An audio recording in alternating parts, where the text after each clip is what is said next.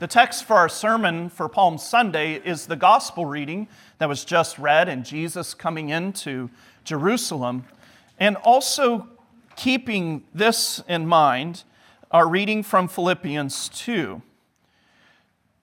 Have this mind among yourselves, which is yours in Christ Jesus, who, though he was in the form of God, did not count equality with God a thing to be grasped God's grace, mercy, and peace be unto you from God our Father, from our Lord and Savior Jesus Christ. Today we learn the beauty and the joy that it is to live by faith. That even as the people saw Jesus coming into Jerusalem, some of them believed it. Yes, this is the Son of God. But yet there were some there who doubted. There were some who weren't quite sure. And then there were some who were certain that Jesus was not the right king. Today we pray that by the Holy Spirit, we would see not only Jesus truly as the Son of God, in spite of what our eyes might tell us, but we also would be strengthened to live our lives. That even though our lives might not look how we hoped or would like, we continue to endure in the faith, trusting in Jesus. It was baffling that day when Jesus came into Jerusalem. Crowds waving palm branches, crying out the scriptures Blessed is he who comes in the name of the Lord, Hosanna. Jesus came on a colt, the foal of a donkey, fulfilling the prophecy in Zechariah. It was all so obvious to anyone paying attention. Jesus was the Messiah. The baffling part was Jesus' very own people, the religious Jews who, who were in power, they did not like it. They wanted a political king. But it wasn't just those who had power that struggled with this. There were also, most likely, people there, just normal people like you and I, who struggled with believing that this humble man who doesn't look special, who has nothing about him that would cause us to desire him, that he is the Son of God. Like the, the Jews that day, and I think we all have a little bit of this in us, they wanted earthly glory. They didn't want to have to live by faith. Our sinful flesh struggles and fights against that. But we also are taught that that was the reason that, that there were some people who first believed in Jesus but then turned away. They wanted the glory of man more than the glory of God. They didn't want to suffer in front of their friends. They didn't want to suffer for the truth that was only obtainable by faith. But who could blame them? Contrary to what many people assumed, the glory of God is not exactly a nice vacation. The glory of God is right here. The glory of God is Jesus being crucified. You heard Jesus say that today. Father, glorify your name. The glory of God is picking up your cross for the benefit of others. The glory of God means salvation, not by works or pride, but salvation by faith in Christ Jesus. Not faith in the things that we can see with our eyes or comprehend with our ears. The glory of God means salvation by faith in Jesus Christ as our Savior, which means that on this side of the grave, as we battle our sinful flesh, we will never have perfect faith. There will always be an element to our faith. There will always be an element to Jesus Christ that many times doesn't make sense to us. What do I mean? I know it sounds a little disheartening, but on this side of the grave, we must confess that we will always have doubts. Consider the, consider the crowds that day who met Jesus in Jerusalem, who we've been talking about. They met Jesus, they were excited, they were glad, they were waving palm branches. They heard that Jesus had raised Lazarus for the dead, and they were following that. Many of them certainly understood what it meant to be saying that Jesus was the Messiah.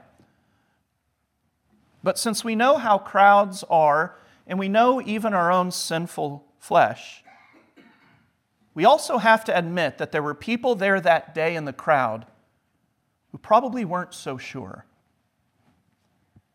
But they went along with the crowd anyway. In particular, it was pointed out there were some who believed, but then for fear of the Pharisees, for fear of the Jews, they did not follow him because they loved the glory of man more than the glory of God. This should bring to your mind the parable of the sower. The parable of the sower, where Jesus says the, the seed was cast out on, on soil, but weeds choked out the seeds and the faith. The cares of this life, riches, desire for power. Even after faith had been planted, the weeds choked it out because we love the glory of man more than the glory of God. Not everyone in the crowd surely knew what was going on that day. Some perhaps reluctantly waved their palm branches. Some were probably fully on board. Some who were fully on board at the beginning probably began to doubt. We're told even the disciples, as they're watching all this going on, they didn't know what Jesus was doing. But we are then told later after he was raised, when he was, or when he was crucified, John says when Jesus was glorified, then they remembered and realized what had happened. And that's how we are. We ourselves are both sides of this crowd. Sometimes we're sure of God's love. We're ready to know and to confess what the glory of God looks like.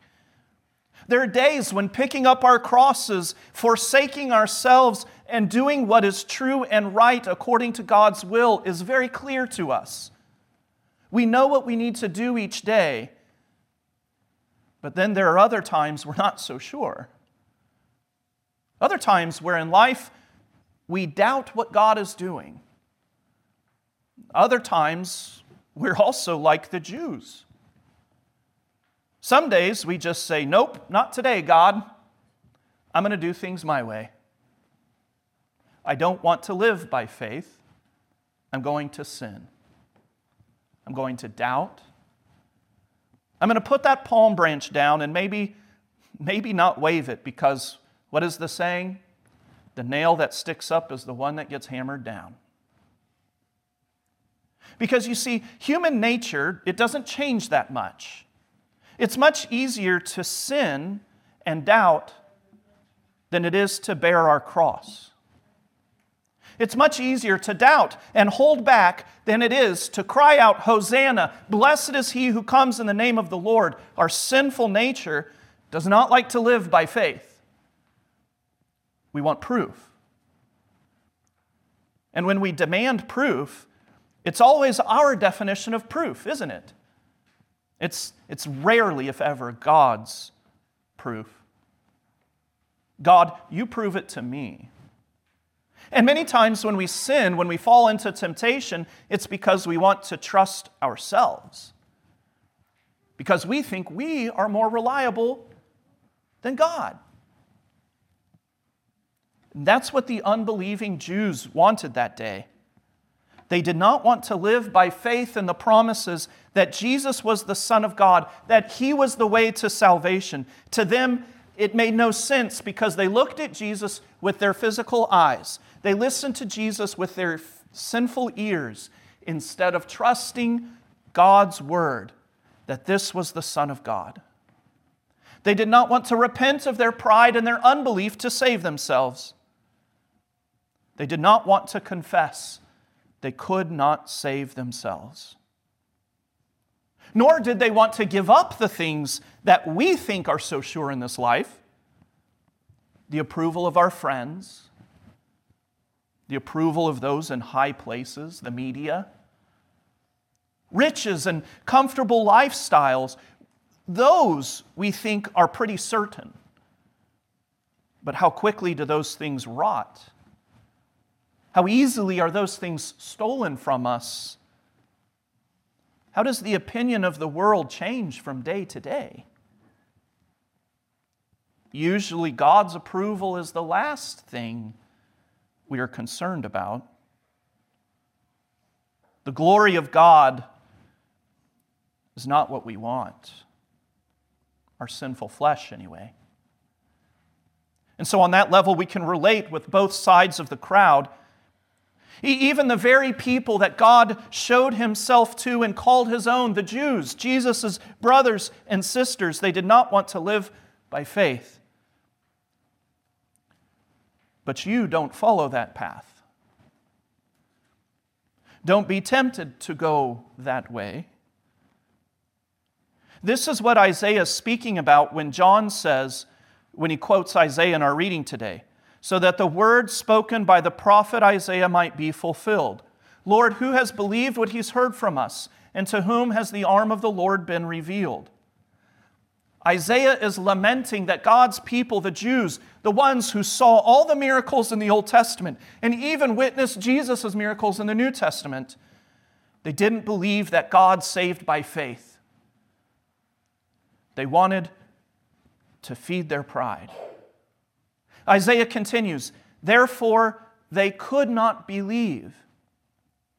It wasn't because of God that they couldn't believe, but they refused. The Lord had revealed his arm, which means he reveals the way in which he works. He revealed his salvation.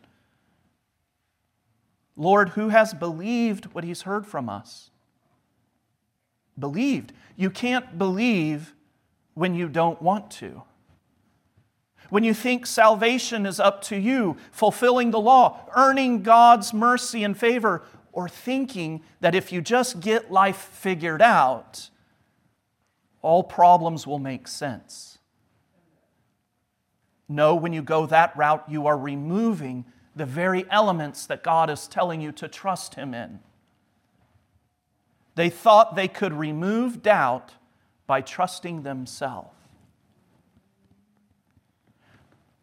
The suffering and humiliation of Jesus' cross is a stumbling block to us still today. And it always will be. Confessing that, confessing that we have doubts, in that is true freedom. Freedom from thinking that You'll get everything figured out. There is nothing in this life that will not be plagued with doubts because we are not perfect. That comes in the resurrection. However, now our faith and trust is placed in someone who is perfect Jesus Christ, the very Son of God. Because you see, he doesn't doubt his picking up his cross for you. He doesn't think that that was a foolish endeavor. He doesn't doubt his work for you. He doesn't doubt his forgiveness for you. Jesus doesn't look back on his passion. Jesus doesn't look back on that week where he suffered and died and think, was it worth it? Jesus does not doubt that picking up his cross was worth it. He did it, and he says it was for us, and we say, Amen. Jesus is the one who keeps God's law perfectly on your behalf. Faith in his perfect obedience saves you and gives you a peace that surpasses all understanding. Jesus is going to Jerusalem and picking up his cross and dying for us. So now you can know for certain that your sins are forgiven eternal life is yours. You do not have to compromise in this life. You do not have to sin. You can turn away from it. And we say the same thing that crowd said that day when we find ourselves bouncing between the certain ones with the palm branches high and the ones holding them down behind them, being worried about how it looks. We say, Hosanna, which means save us. Hosanna! Blessed is he who comes in the name of the Lord. You might recognize that. Those who've designed our liturgy have done something amazing for us. In one of our divine services, we take this, this sound, this, this shout, this song of victory. Blessed is he who comes in the name of the Lord, and we sing that at the Lord's Supper. We sing that recognizing Jesus' sacramental presence in the Lord's Supper. Hosanna in the highest. Blessed is he, blessed is he, blessed is he who cometh in the name of the Lord. Hosanna in the highest. The crowds that day asked God to save now, and Jesus' reply was his sacrifice on the cross. Jesus was answering their prayer that Palm Sunday we sing out in our liturgy, Save us now. And God's response to us is to give us the true body and blood of Jesus to eat and drink for the forgiveness of our sins. The crowd was certainly onto something that day, even if they did not fully understand what they were saying until after his death and resurrection.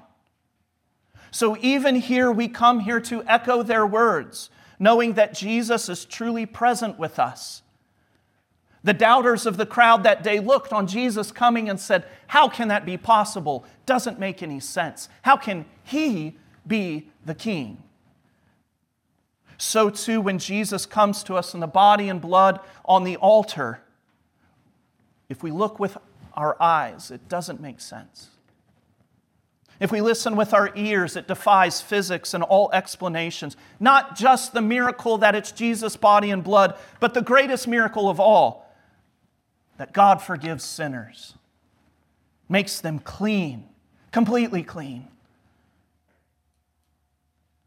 So often, when I'm talking with people out, outside and they find out I'm a Lutheran pastor, they ask me about the teachings of Lutheranism, and inevitably, communion comes up, the Lord's Supper.